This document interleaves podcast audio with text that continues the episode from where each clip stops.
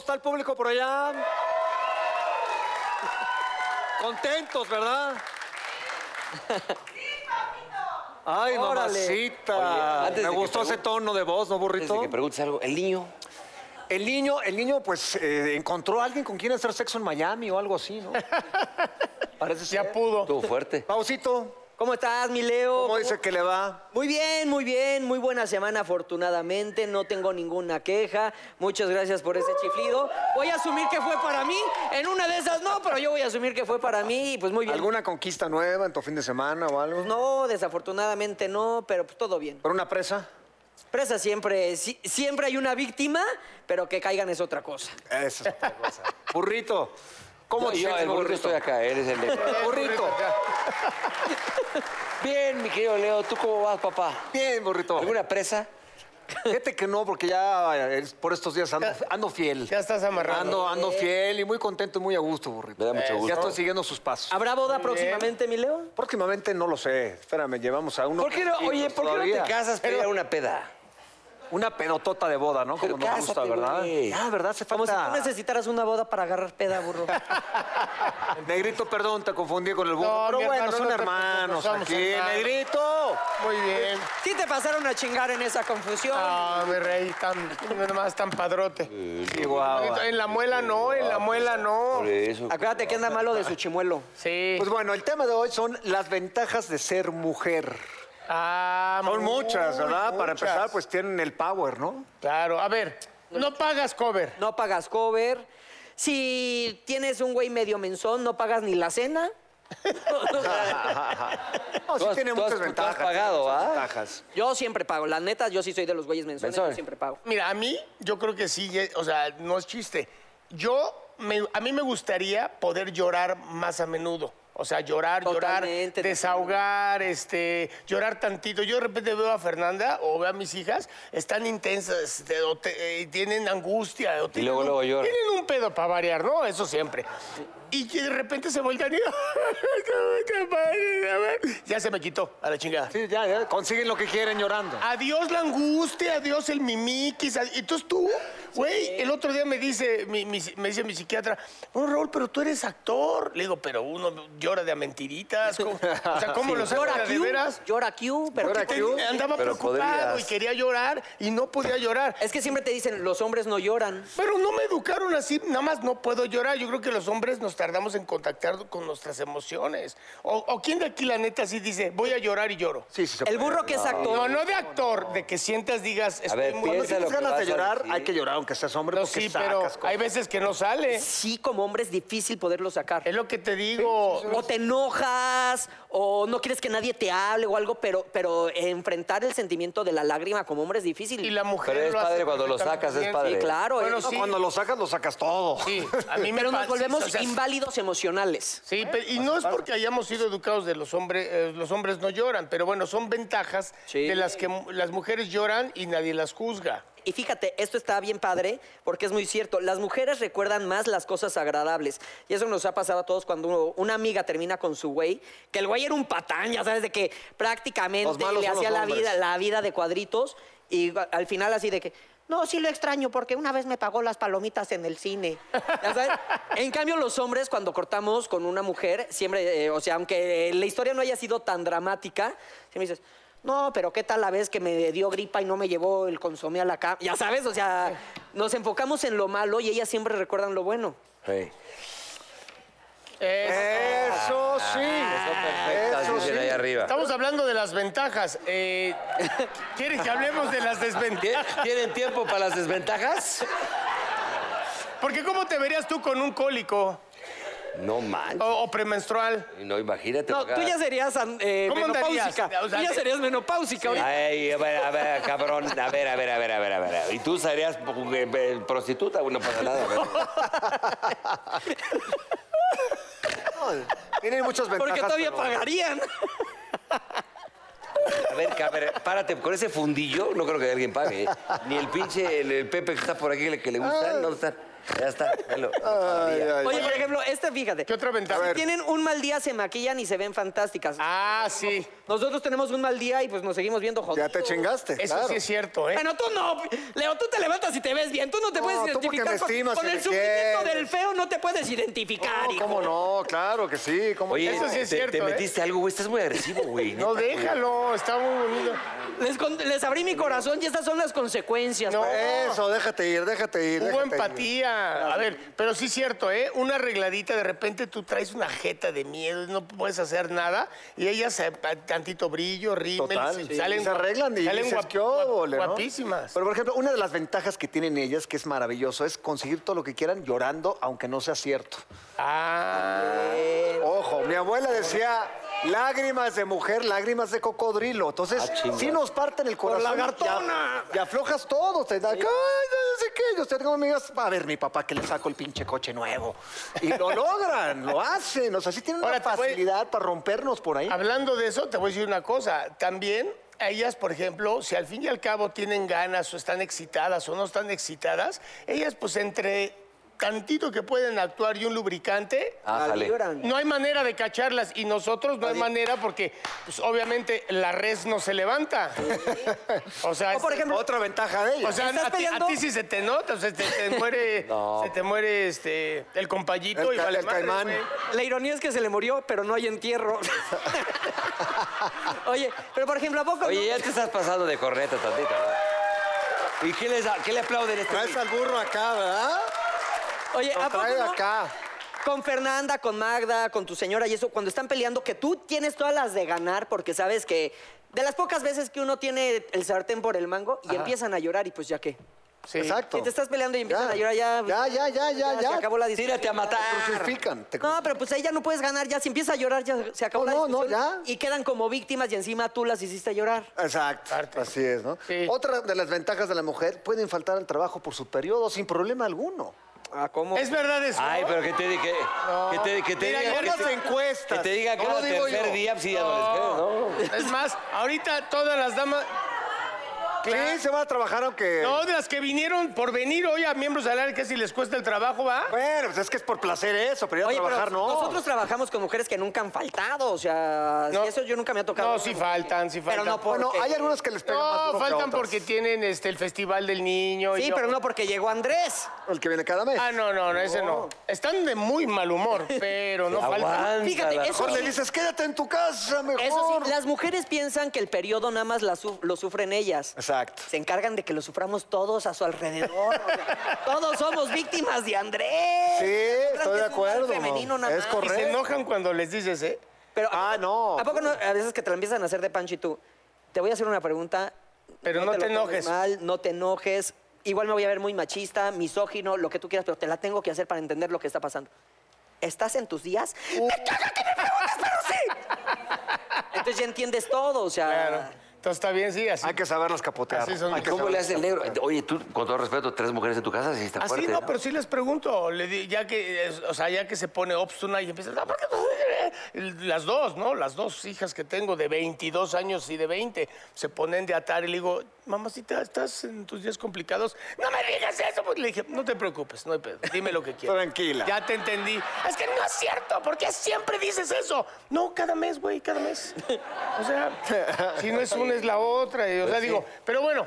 Esas, es- esas serían las desventajas. Pues bueno, vamos a darle la bienvenida a nuestro gran amigo, que tanto quieres tú, burrito, que Al- siempre me pregunta de- por ti. De, de Nashville, Tennessee. de Nashville, Tennessee.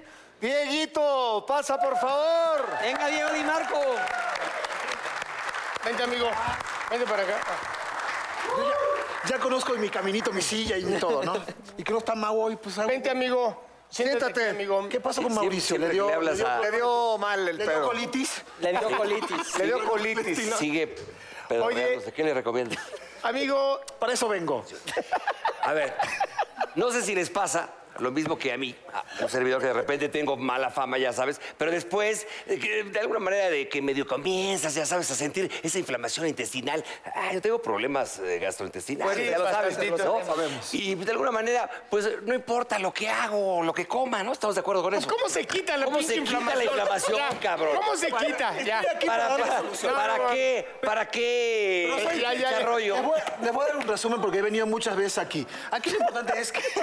Estás muy cabrón. Lo importante no es que la gente nos acostumbramos a sentirnos mal y después de comer o después de mediodía empezamos con inflamación. Se inflama. O, claro, males como gases, estreñimiento. Pasamos de estreñimiento a de repente estar demasiado flojitos. Sí, te da ¿no? portazo la rata y... Exactamente. Órale. Entonces, esos problemas los tomamos como normales y no es normal sentirse mal. Claro. Inflamación y duro. Y duro a veces, sobre todo tú si tú a veces estás duro. ¿Cómo No, ya, ya, muy pocas veces. Ah, muy sí. pocas veces el No, el, el estómago, el estómago. Pues totalmente. esa es la costilla negro, eso más abajo. ¿Y saben qué es? Es un problema gastrointestinal. ¿Qué hay que hacer? Ese es el problema gastrointestinal. Hay que cambiar hábitos. Lo Claro. primero que tenemos que hacer es cambiar hábitos. Entonces, mi propuesta es la siguiente. Si comen demasiada comida industrial, tienen que de- dejar de comer productos procesados y empezar a comer comida real. Si de repente tienen mucho estrés, el estrés afecta directamente el sistema digestivo. Claro, ¿no? claro. Luego, mucho tiempo sentado, estar sedentarios tanto tiempo, eso también provoca que no tengamos demasiada salud intestinal. Y por último, no nos hidratamos tanto. Ah, Ok, ahí claro. se- mucha agua. Exactamente, el bolo fecal se hidrata, se va a hidratar con agua. Entonces, para ir bien al baño tenemos que tomar por lo menos cada 25 kilos de, de tu peso, un litro de agua. Pesa 50, son dos litros. Tú debes pesar 75. 100. No, no, Sí, pero yo no. 72. Son como dos litros y medio, más o menos. Y además de esto hay que sumar algo que son bacterias positivas, que es sinuberase, que es la recomendación que vengo a darles a ustedes. Hoy, hoy, hoy platicaba hace un momento con alguien que es especialista en esto, igual que yo, y me decía, ¿qué te provoca felicidad a ti? Estar bien, sentirme bien. Exactamente. Ligero. Exactamente, sentirte ligero. A mí me provoca felicidad es que mis bacterias intestinales estén bien. Porque si eso está bien, está bien tu piel, está bien tu músculo y demás. Por eso La energía también. Exactamente, sinuberase. Y a diferencia de otros probióticos, sinuberase son esporas que llegan directamente al tracto digestivo y no se mueren con los ácidos digestivos. Y viste que de repente hablan de eh, yogur, ¿no? Yogur con probióticos. Esto es mucho más eficaz porque llega directo, actúa directo contra inflamación, diarrea y males producto de los malos hábitos del sistema digestivo. Hay tres presentaciones que yo tengo, la- mi favorita, que es la de suspensión, aquí están adelante. Ah, suspensión. buena, ¿eh? La líquida. Exacto, que Móchate, móchate. Oye, agua, oye, presta unas, por favor, porque la neta sí siento No tenemos agua aquí, pero le puedes poner en el agua, le voy a dar una a cada uno. Bueno, Suspensión, ¿no? cápsulas Directito. y tabletas masticables con sabor a vainilla. Ándale. Ah, mi... Ah, esas me las daban de Te puedes tomar hasta dos al día y media hora antes de comer o en la mañana con tu licuado de la mañana. Muy fácil. La gente me pregunta por la calle y en verdad yo no recomendaría algo que no me funcionase y me funciona perfectamente y con esto quito inflamación, burro, mi querido negro, No, es una maravilla. Yo lo sé, yo lo tomo hace mucho tiempo y siempre estamos, mira. Qué belleza. en cualquier tienda de autoservicio y farmacias. Eso. Muchas gracias, mi Hay que Dieguito, hacerlo. gracias. Hay que hacerlo. Tú que lo necesitas más que nadie, pon atención, burrito. Exacto. ¿Qué les parece si vamos con las invitadas? A ver, ¿quiénes son, papá? Tenemos una gran, gran, gran amiga mía que es chida, guapa, simpática, lindísima. Tenemos primero a Carla Ibera Sánchez y Luz Elena González. ¡Bravo! Se va a poner bueno, no se vayan esos miembros al aire, regresamos.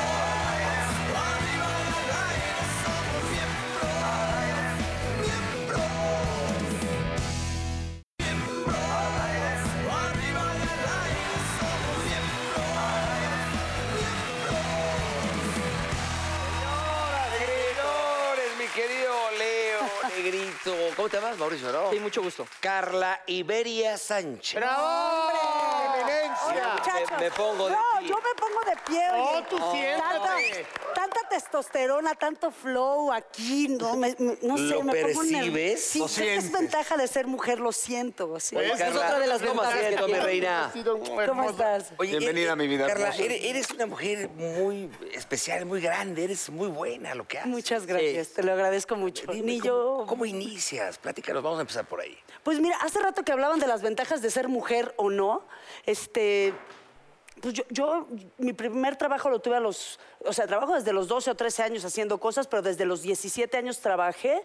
Y bueno, primero fui técnico, conozco a muchos de los compañeros que están aquí Ah, ¿sí? porque Mira, qué fui buena técnico de producción, he sido editor, mira, ahí está mi Lalito, he sido editora, reportera, he sido reportera de policía, reportera de Congreso y desde hace algunos años, pues como ustedes, la vocación, chocamos ella y yo como, como en un encuentro amoroso así en un bar, cuatro de la mañana y pues ya la vocación y yo nos encontramos y sí descubrí que soy una periodista de investigación. Eso es lo que yo, yo de corazón soy. Pues lo has hecho muy bien. A ver, Gracias. las mujeres por genética tienen muy buena memoria y una reportera como tú, una conductora de noticias como tú, una periodista de tu nivel, se jactan de tener un excelente, una excelente memoria que les sirve para hacer las entrevistas. Yo no, yo no, ¿eh? No vayas a hacer un Te voy a poner a prueba. Joder. tú y yo, Carliberia. Sí, pero... ¿Nos no- habíamos visto antes? Sí, yo sí te había visto en la tele muchas veces. No, no, no, en reír. persona. En persona yo creo que en algún mundial. No, nunca he ido a uno, ojalá, Carliberia. Cuando yo estaba en la Hagas un fui a un congreso en Jalapa donde Ajá. tú eras una ponente. Dios, claro. No, hombre, Jalapa Ay, lindo. ¿cómo se Y a no, espérate, porque sí alcé la mano hice mi preguntita, porque me acuerdo que venías regresando de, de alguna guerra, no me acuerdo si fue Ira- Irak o estabas, venías de recubrir alguna guerra Ajá. y yo hice mi pregunta al respecto. ¿No te acuerdas? No mames, Mauricio. Mauricio, pero A no, ver, no me ¿cómo- acuerdo. cómo se- yo fue una A ver, que, es- que es- cambió la ¿Cómo se va a acordar de algún estudiante que hace una pregunta tan pendeja como las que tú haces? ¿Cómo se va a? Mira, es, es fuerte porque... No le aplaudan, eh. oye, no le aplaudas, Mira, Carliberia. espera, es que, es que mira, hay una parte de cuando tú estás chiquito, yo todavía me crié en México de que decían, aplaudan y aplaudíamos. Ay, te Luego amo, ya, divina. ya nos cooptaban los partidos políticos y decidieron no aplaudir. No, aplaudo porque, porque te, te, te admiro. Qué bueno que me hiciste esa pregunta, fue inolvidable, francamente. Ay, Sobre todo... Carliberia, estás mintiendo, estás Mira, mintiendo. Oye, sobre todo ahora que cambió el Congreso y tenemos nuevos diputados, nuevos senadores y funcionarios, si es francamente, supongo que les pasa mucho a ustedes, o sea, si te pones francamente nervioso cuando viene alguien y te dice, este, sí sabes quién soy, ¿no? Sí. Ah, es Entonces tú dices, es, Es- no, es- diputado, senador, exgobernador, próximo gobernador, papá de la escuela. ¿Cómo las zaf- cómo las zafas para eso? Productor, ¿no?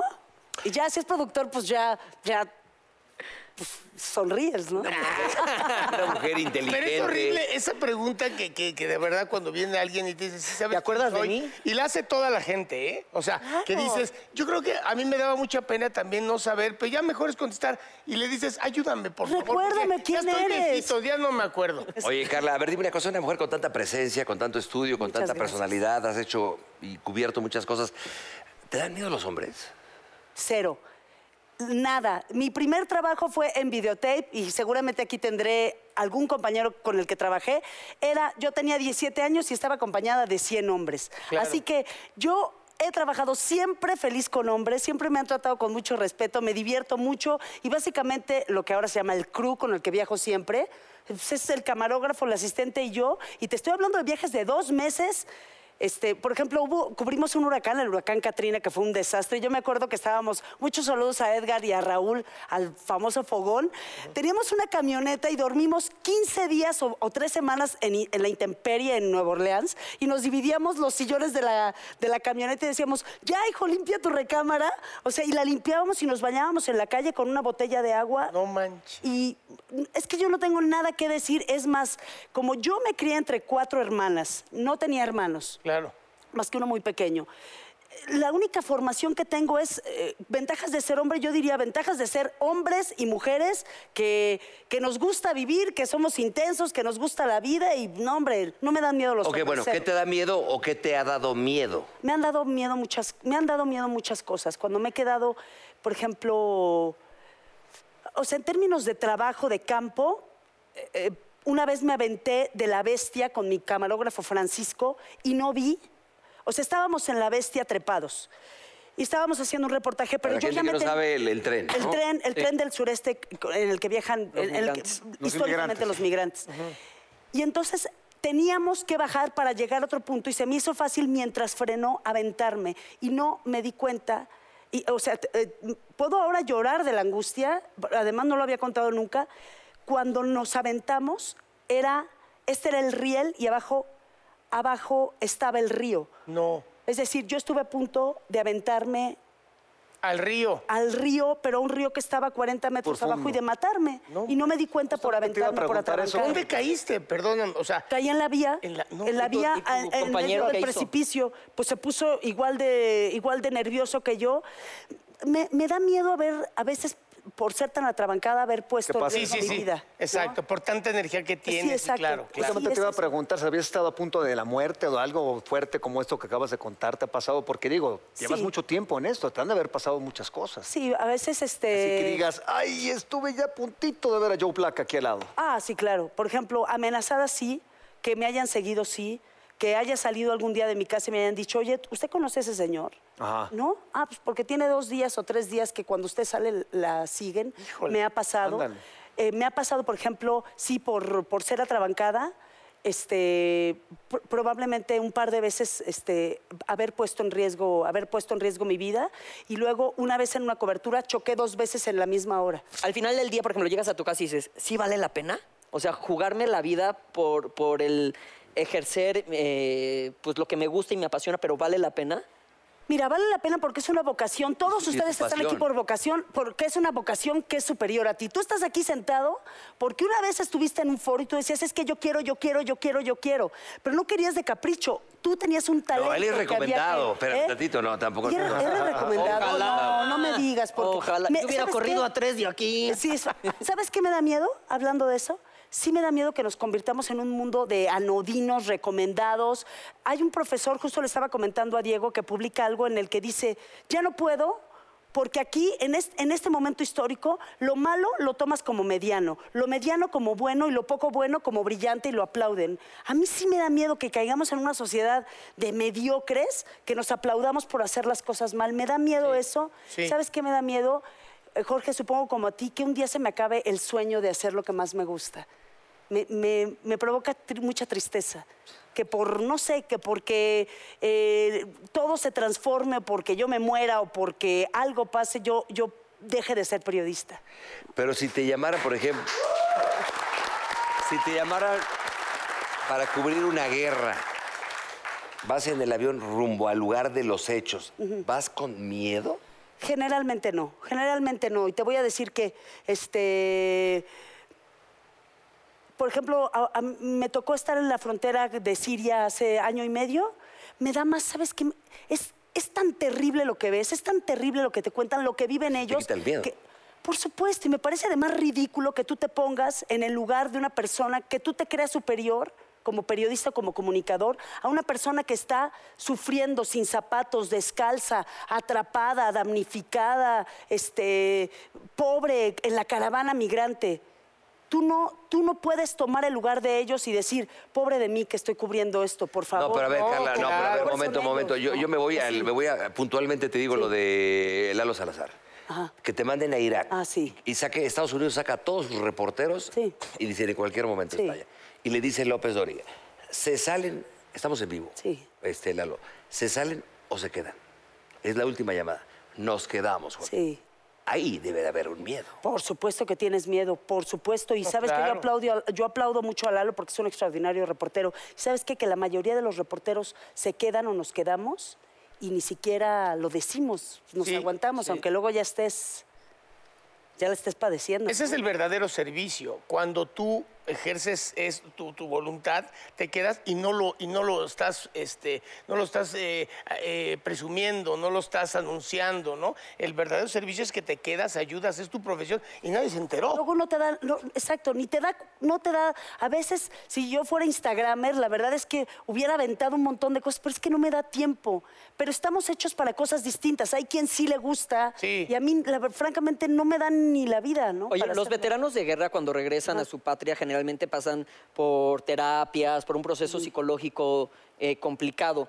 Tú cuando regresaste, por ejemplo, de Siria, ¿también te, te cuesta regresar a la realidad, a tu día a día? No, mira, fue, fue muy poquito tiempo el que estuve, ya lo hice hace poco, o sea, ya tenía yo una experiencia como, como reportera, pero cuando me tocó cubrir las Torres Gemelas, Uf, por muchos meses, no por muchos meses, pero por algunas semanas, eh, en Nueva York estaban pegadas las fotos de los desaparecidos en todos lados, pero eran 2.000, 3.000 desaparecidos. Y era la primera vez, además, que el mundo se enfrentaba a eso. Y por muchas semanas soñaba las, las caras, las, caras. caras. de las personas que veía. no, nunca, nunca, nunca me dio tiempo de ir a, a por terapia psicológica. Yo creo que por eso pues, me puse tan malita.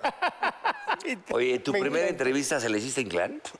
Mi primera entrevista se le hice a Rafael A Rafa- Inclán. Y luego, eh, un tipazo, la verdad que no sé si ustedes lo conocen. Sí, pero claro, Por supuesto lo claro. ¿Cubrías conocen. espectáculos? o No, no, cómo? no, estaba en la universidad igual que tú. Y fui y dije, no, necesito buscar a alguien. ¿Qué vas a sentir entrevista". que él no se acuerde de tu pregunta? No, hombre, ¿qué se va a acordar, hombre? ¿Y sabes a quién, a quién entrevisté también ese día? Entrevisté a Marco Rascón, que luego se volvió a Superbarrio, que luego se volvió un miembro muy prominente de la política y un intelectual de este país, y que pierdo el cassette. Y entonces ahí voy y digo, señor Inclán, ¿qué cree? Perdí el cassette de la entrevista. ¿Me lo puede dar otra vez? ¿Y te muy dijo que buena sí? onda, sí, sí, sí. sí. ¿Quién sería la- el personaje así como que más te ha llamado la atención que has entrevistado? Que digas, wow, qué belleza.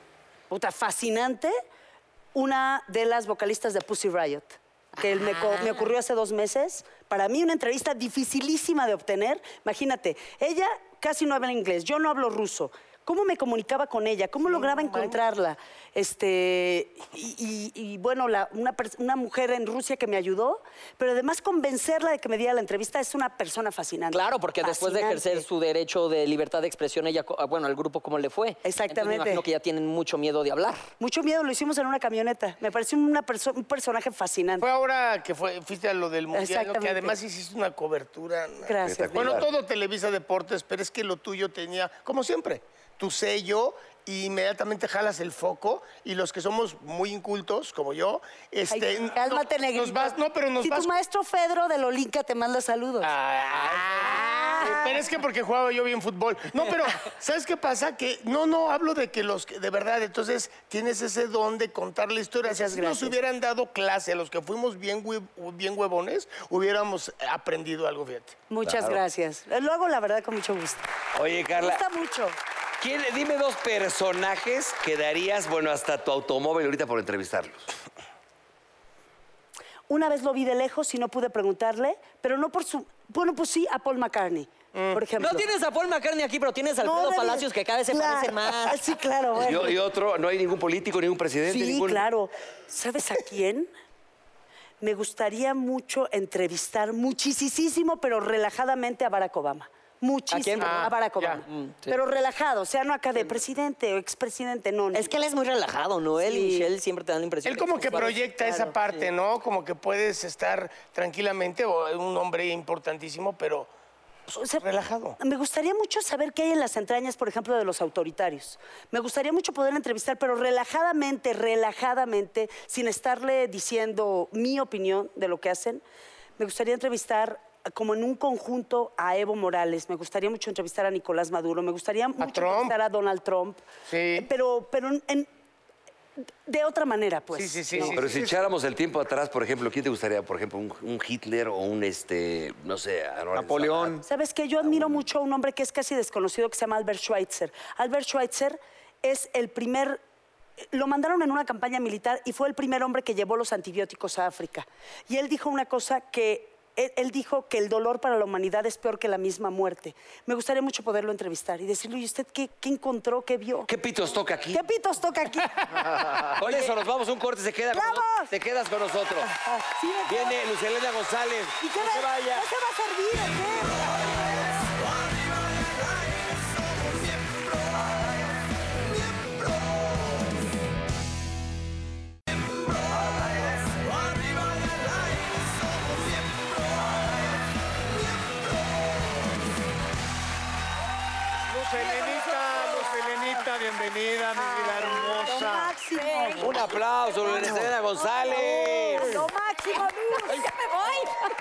Véngase para acá.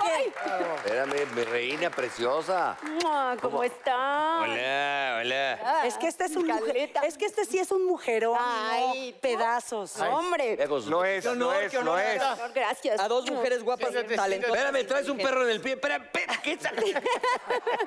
¿Cómo estás, preciosa? Muy bien, muy contenta de estar aquí con ustedes. Sí, Sí. de lejos. Pero ya nos volvimos ami- amiguis. Nunca Sí, diga. No te preocupes, luego hasta te desconoce. Yo le hice una pregunta bien importante. No, te- no, ya nos dejamos el teléfono, ya nos vamos a ir ¿Cómo a, estás, Luz Elena? ¿Qué estás haciendo? por la vida.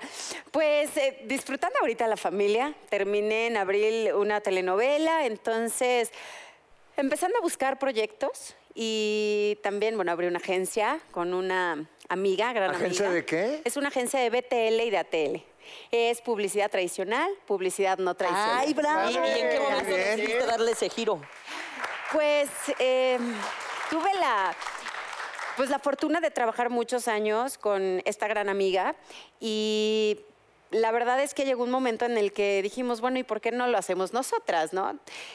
Ella daba el servicio, ofrecía el servicio, pero nos dimos cuenta que podíamos ofrecer nosotras el servicio con mucho más calidad, a un mejor precio y además, eh, pues bueno, hacer una, una empresa que hoy por hoy, pues da trabajo a varias mujeres y nosotras... La verdad es que en mi caso muy particular he aprendido mucho de ella porque ella estudió mercadotecnia, es una excelente mercadóloga y pues nos gusta el negocio. Y fíjate a mí me encanta la producción, el arte, ya sabes, nos combinamos muy bien. Fíjate que alguna vez mi papá, este, me acuerdo que estábamos haciendo eh, La traición, ¿no? Entonces era una de las pocas novelas que hizo la única el Indio Fernández, pero decía que me dirija Raúl Araiza cuatro horas, porque luego ya se ponía pedo y ya no podía hablar. Y entonces estábamos allá, pero bueno, a lo que yo voy es de que el hijito, el bebé, ¿verdad? Va y se pone pedo, regreso acá, y entonces eh, junta el staff, a los actores, y me pone una zurrada enfrente de todos, ya sabes cómo era mi papá, y me corre. Me corre, bien hecho, ¿no? Obvio. Me corre. Y entonces me agarra Ernesto Alonso afuera y me dice, mira, mijito, tienes que aprender a hacer otra cosa. Porque esta carrera del actor, ya ves cómo Ernesto era muy elegante, era una gente, y entonces me dice, es, es muy inestable. Y hay que aprender a hacer diferentes cosas porque de esto no vas a vivir. Me acuerdo perfecto, ¿eh? Yo pues decía, pues sí, después de la pinche regañiza que me puso. bueno, y entonces, este, a lo que voy, yo creo que en este trabajo donde siempre estamos, y hablo más del actor, esperando que alguien te llame, estando en las manos del productor, con toda la inestabilidad que hoy hay, ¿no? Este, mi papá también decía mucho que la exclusividad volvía huevón al actor. ¿no? Porque entonces caías en una zona de confort. Yo a lo que voy es que hoy por hoy, que te escucho, no te había visto, muchos actores, actrices, etcétera, están haciendo diferentes cosas aparte de la carrera. Porque si no, esto no da. No es el glamour que la gente ve nada más, ¿no? siempre he pensado que hoy estás, mañana quién sabe. Entonces hay que estar preparado, eh, hay que estar, eh, pues no sé, yo sí apliqué muy bien eso de poner los huevos en diferentes canastas, Claro. eh, aprender más cosas, pero dentro de lo mismo. O sea, estoy en la parte con la agencia de la producción, ¿no? Hicimos un calendario maravilloso para, un, maravilloso para una empresa padrísima, donde mi socia que lleva la parte, pues, eh, de la mercadotecnia, el producto que se vea bien, entonces yo cuido a la modelo, entonces vemos las luces, el fotógrafo, todo. O sea, incluso la administración. Entonces, toda esa parte me gusta. Y igual hoy te puedo decir, bueno, he buscado la conducción por todos los medios. He buscado los personajes que he querido. No ha sido... Pareciera sencillo para, tal vez para la gente, pero lo que yo he querido y he deseado durante tantos años no ha llegado como yo quisiera. Lo agradezco, pero un día dije, bueno, si no me abren la puerta, yo voy a construir la puerta y la voy a abrir yo voy a hacerme ese camino. He luchado, he trabajado y tampoco puedo obligar a la gente a, por favor, dame el personaje. Confía en mí. Bien, claro. Oye. Yo te quiero preguntar algo, perdón. ¿En noticieros pasa igual? Uy, pasa, pasa, pasa igual porque además es una carrera ambas, la actuación, cualquier cosa que tenga que, que tenga que ver con la exposición pública, ustedes saben que, que requiere un enorme desgaste. Pero el trabajo de reportero, el ser reportero, requiere una, una energía, este, con perdón de la palabra, muy cabrona, porque tú tienes que estar enterado, movilizándote, eh, buscando la mitad del trabajo, ahora que decías que dependes de un productor que te llame. Aquí un reportero depende que alguien le quiera contar la historia. Claro. Porque entonces si no te vuelves un opinador y un inventador, que de eso pues tenemos llenas, tenemos lleno el mundo. Pero el que verdaderamente esté buscando que el que está viviendo el problema te lo cuente, eso es un sufrimiento. Pero yo te lo quiero, yo te lo quiero eh, reconocer Luz Elena, cuando me dices, yo cuido a la modelo y cuido que la iluminación esté bien, porque hay muchas personas expuestas en los medios que dicen, como dicen, no hay, no hay más camino que el mío y si no soy yo no es nadie. Claro. Y el reflector para mí, y la verdad es que hay poca gente como tú, ¿eh? Realmente. Ay, Oye, no, gracias. Luz Elena, y yo me enteré el otro día, dime, dime si me enteré bien o mal, porque ya es que luego te llega información que no... Y luego haces preguntas. Y luego y haces chiquito, y- preguntas. Que también, y que luego hago preguntas y nadie se acuerda de ellas. que tú también buscaste casi, casi medalla olímpica. O sea, que tú querías. Mira, la ilusión de mi vida desde que tenía uso de razón era ganar una medalla olímpica. Siempre fui una mujer, una chava súper deportista. ¿De qué disciplina, perdón? Atletismo. Yo era correr, salto de longitud, salto de altura. Me Y luego del tigre. Bueno, eso con los años lo vas practicando, pero en realidad era mi sueño. Siempre fui una niña muy hiperactiva. No estaba quieta y amaba los deportes. Entonces, cada vez que estaba haciendo un deporte me sentía relajada, era mi zona de confort. Desafortunadamente, por situaciones de la vida, por momentos en los que pasaron mis papás, como que no sé, mi mamá siempre fue una mujer muy conservadora y muy miedosa. Entonces yo le decía, mamá, ya salí de la escuela, me quiero ir a entrenar y me quiero ir al, me quiero ir al CODE de Jalisco. Ya empecé a entrenar y ya me quieren. Llevo un mes entrenando y ya quieren que esté en el Ajá. equipo estatal de voleibol. Ya estuve en el de atletismo, pero no he podido ir a entrenar porque no me dejas. No, es que no te puedo llevar. Bueno, ok. Porque me decía alguien, es que si tú hubieras querido, hubieras ido. Le dije, pues sí lo intenté. Le dije, me voy en el camión. ¿Y cuántos años tenías ahí? 12, 13. O sea, de verdad, de dependes verdad de tus tenía. papás. Entonces, totalmente. Sí. Igual a los 14, a los 15. Decía, mi mamá, estás loca, no te vas a ir en el camión. suerte, ¿no? Entonces, nunca, nunca me dejó por el miedo a que yo estuviera sola. Y bueno, con toda la razón. Quizá ahorita si mi hija me dice, eh, me va a dar mucho temor porque, bueno, aparte de los riesgos, creo que entre más van pasando los años, vamos viendo más. ¿No? Y viviendo más la Y es otro. México, ¿eh? O sea, Es otro México. Yo jugaba en las calles. sí, claro, ahorita. O sea, ahorita te atropellan en la calle. No, bueno, no. todo Si te bien te va, si bien te- ¡Si bien te va! Entonces, no lo pude hacer y siempre, deporte que hacía, deporte que al mes ya era así como, ya tenía los, los entrenadores me decían, órale, va, vamos a seguir entrenando, hablaban con mis papás, pero pues bueno, no, no, no hubo como ese apoyo eh, en eso. Decía mi papá, no, la escuela. La escuela, la escuela, sí hacer deporte, hacer ejercicio, pero en lo profesional, no, la ¿Y en escuela. la actuación sí escuela. te apoyaron? Obvio no. Bueno, Oye, ¿cómo, comenzaste, cómo- comenzaste en la actuación, obvio no. Mi papá sí, mi mamá no. Menos. Eh, yo, ¿Cómo fue que incursionaste en todo este rubro? Fíjate que yo estaba, estábamos en un club de tenis, hacía mucho deporte y una señora del club tenía una empresa de ropa y era distribuidora de todo el occidente. Entonces me dijo, oye Luz Elena, ¿te gustaría ser modelo de mi marca para los muestrarios? Es algo muy tranquilo, sencillo. Y dije, ups, pues sí, pero platica con mi mamá. Tenía yo 15 años, 16. Entonces empecé a trabajar, le dije a mi mamá, oye, ¿por qué no me metes en una escuela de modelos? Y pues yo creo que ha de haber dicho sí, porque esto pues puro deporte, ¿no? Sport Billy no salía de ahí. Yo diario estaba en pants, tenis, con mayones Padre, para correr. O sea, yo promedio hacía un mínimo de cuatro horas diarias en la tarde de ejercicio, promedio. Y de ahí un poquito más si se podía. Entonces, mi mamá me dejó y empecé a trabajar y un día saliendo del colegio, mi mamá de la nada me dice, oye, mira que en el periódico hay un casting para este, extras de una película mexicana. Y yo dije, mi mamá, qué raro. Yo creo que ha de haber dicho para que se le quiten las ganas. Seguro. Gran Y me dice, error. que vayas al casting. ¿Sabes cuántas horas estuve? Como cuatro o cinco horas. Me vieron y me dijeron, te quedas, es más, grabas ahorita. Y yo, ¿en serio? Y mi mamá así como, ¿cómo? No sé, era ya, una cosa muy extraña. Pero había buenos, buenos actores. Entonces, eh, me quedé y resulta que la actriz que tenía el papel como de la novia del protagonista no llegó. Y me dijeron, pues tú sales de su novia. Y yo, ¿cómo? Sí, tú, dales de la novia. Claro, tres, cuatro escenas. Bésalo. Yo salí Bésalo. de la novia. Bésalo. Entonces, bueno, el chiste es de que llevaba dos años en la universidad y de pronto yo trabajaba y estudiaba. Trabajaba para ayudarle a mi mamá a pagar la universidad, porque pues no podíamos solas. y mi papá trabajaba y también pagaba otros gastos de la casa. Fue una etapa en la que sí la familia tuvo, pues tu- ahora sí que tuvimos todos que. Todos echarles para adelante. trabajar y echar para adelante. Entonces, pues bueno, obviamente en el trabajo conocí una chava que trabajaba en Canal 4 de Guadalajara y me dijo, oye, ¿no quieres entrar al concurso de Nuestra Belleza? Y le dije, Ah, obvio, no, claro que no, ya estoy ¿Por qué? ¿Se te hacía estudiando". algo feo o qué? Pues es que me parecía en realidad algo muy banal. Yo nunca he sido una mujer vanidosa. Jamás en la vida me había atleta, preocupado. O sea, yo era, sí, o sea, yo no era vanidosa, yo no me maquillaba. Con trabajos me peinaba. O sea, mi mamá me decía, ¿te puedes peinar? Me acuerdo que en la escuela mis profesores decían, Luz Elena, de verdad hace frío, pero ¿por qué traes la pijama bajo el uniforme? Le decía, porque me estoy congelando.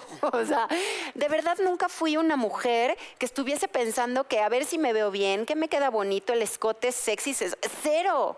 Cero. Pero la vida te llevó al Pero la al vida cabo. me fue llevando por un camino que nunca me imaginé. No Incluso. era tu culpa estar bonita y tener, o sea... y Ay, hacer- gracias. O sea, Ay, no, Pero es. Que tú querías A y luego te tocó B. Y mira todo lo que pasó. Exacto. Fue extraño. He ¿Qué hubiera tratado- pasado si no? Pues no lo sé porque no pasó, pero aproveché como el momento. Me empecé a enamorar de esta carrera, empezando por el novio que llegué, lo vi aquí, dije, Dios, me enamoré. Y este y empecé a estudiar, me gustó el tema de la carrera, porque aparte yo era tan tímida, tan tímida, pero tan tímida y penosa, era muy penosa, ¿no crean que? O sea, a mí me decían que bonita y yo, ay, gracias, ya sabes. Y el, el rebozo, claro. Te quito. Corte a Big Brother, en mi jeta le doy tres puntos a este pendejo para que se vaya.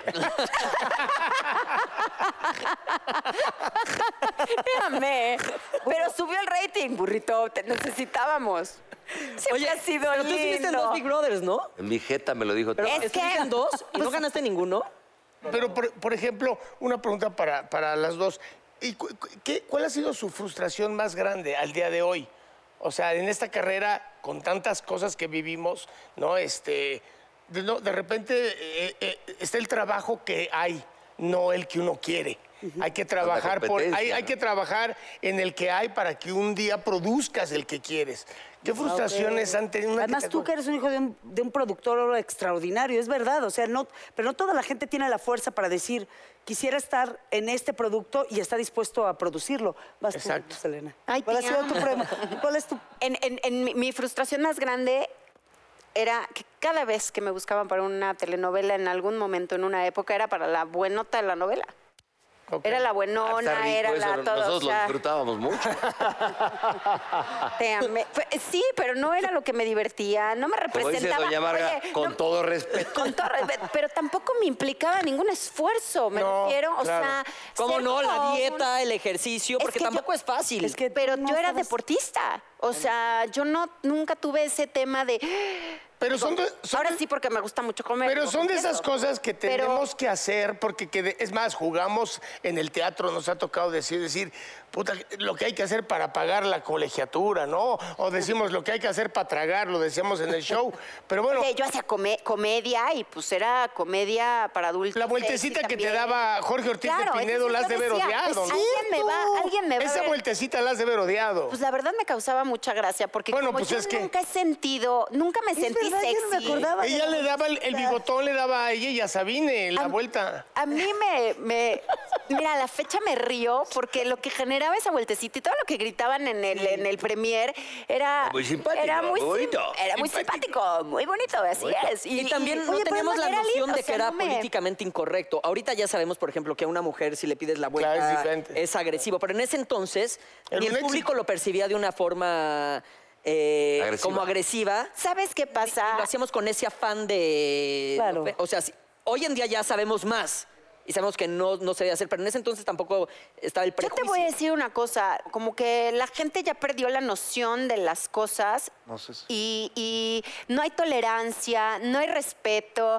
no hay paciencia, ¿no? O sea, Estás- estás y en todos los sentidos. Mira, el intol- oye, exactamente, es, es, es fuerte. eh, es, es, buscan de qué manera sacar sus frustraciones, porque para mí esos son, es la gente que te agrede, es la gente que quiere sacar sus enojos, sus frustraciones, este, su amargura y, y sí, ay, y sí, porque ayer me ofendió un tipo en un elevador y estoy ¿Y muy enojada. Pero a ver, a ver, espera. Espérate, espérate, ¿qué te dijo? dijo, Luz? Miren, eh, yo tengo un hijo maravilloso que es especial. dentro de esa especialidad es intolerante a la frustración, es un niño impulsivo, es un niño hiperactivo y es un niño que le tengo que repetir las cosas muchas veces para que entienda por años, ¿no? Entonces, pues es un niño que evidentemente ante la ya sabes, este, la desesperación y la impaciencia, hace lo que quiere y, no respeta el espacio, no respeta la cola, y entonces tengo que ir por él y explicarle y decirle y distraerlo. Y es un trabajo muy pesado. O sea, si con niño normal, un niño normal es complicado, con un niño como él, llévalo a 20 veces más. No sé, es mucho. Entonces, pues no se esperó para entrar al elevador. Entonces, pues yo no lo puedo dejar solo. Si se sube un elevador, tengo que correr atrás de él. Y iba la gente saliendo y él... No, salió la gente, por lo menos entendió que tenía que salir la gente, pero se les mete por un lado, se mete y obviamente había gente esperando, entre ellos ese señor, ese señor de, de nuestra edad. Sí. 40 años, Ok. con la esposa, un bebé y su hijo. Entonces, pues yo me metí con él, venía con mi niña, con Santiago y la enfermera que nos ayuda. Entonces, de repente dice, qué curioso, ¿no? Que todos estamos esperando y tú te metes y no te importa. un-". Empezó a regañarme y a ofenderme, a hablarme de una manera como si yo lo hubiera hecho por maleducada, por no haber respetado el lugar. Por Entonces, gandalla. Con dolo. Por gandalla y con dolo. Entonces, ya sabes, Santiago volteó y luego como diciendo, ¿y ahora este qué le picó? Yo que no decía nada. Yo lo volteé, lo vi y dije, madre de Dios, me volteé y empecé a respirar. Uno, dos, tres, cuatro, cinco. Se abrió el elevador y le dije, si no te parece, te puedes regresar, porque no eran mexicanos, a tu país. Si no te gusta este México, lo siento mucho. Y dos, tres cosas y me seguí porque no podía. Yo dije, lo mato. Porque tampoco le puedo decir delante de mi hijo, oye, esto es lo que está pasando. Sí, o sea, no es por gandalla. No puedo explicarle ni a él ni a todo mundo en cada Claro. situación. Por lo menos me llevo una ofensa promedio una a la semana o alguna agresión de alguien en algún lugar público. Derivada de, Que no de comprende, como actriz. claro. Derivada, o- o- derivada por la discapacidad cognitiva que tiene mi hijo, que no es fácil. Pero yo no lo puedo dejar- no lo puedo tener en mi casa encerrado. ¿Cómo Claro no le voy a enseñar la vida y que pero ¿es conozca? autismo? No, el autismo es una condición. Niños con Asperger, niños con autismo o niños con síndrome de Down tienen discapacidad cognitiva.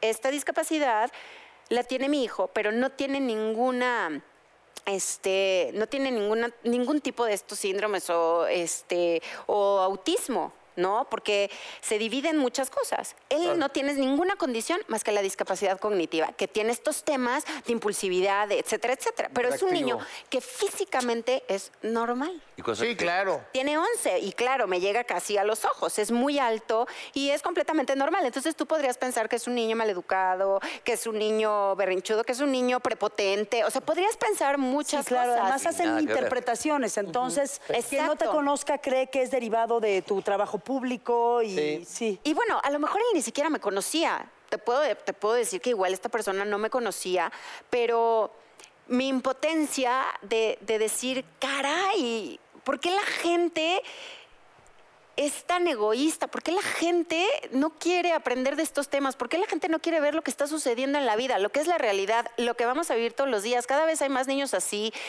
¿Qué pasó con la tolerancia? ¿Qué pasó con el amor? ¿Qué pasó Con con, ser humanos. con- como seres humanos? ¿Dónde, ¿Dónde estamos perdiendo esa capacidad de amar al prójimo y de ayudar? Yo, pues igual, a veces no pelo, ¿no? Ya, ya, a veces digo, ahí sí les doy el avión. A veces me agarran en mis cinco minutos de la hormona, porque pues, sí, hay momentos que no aguanto.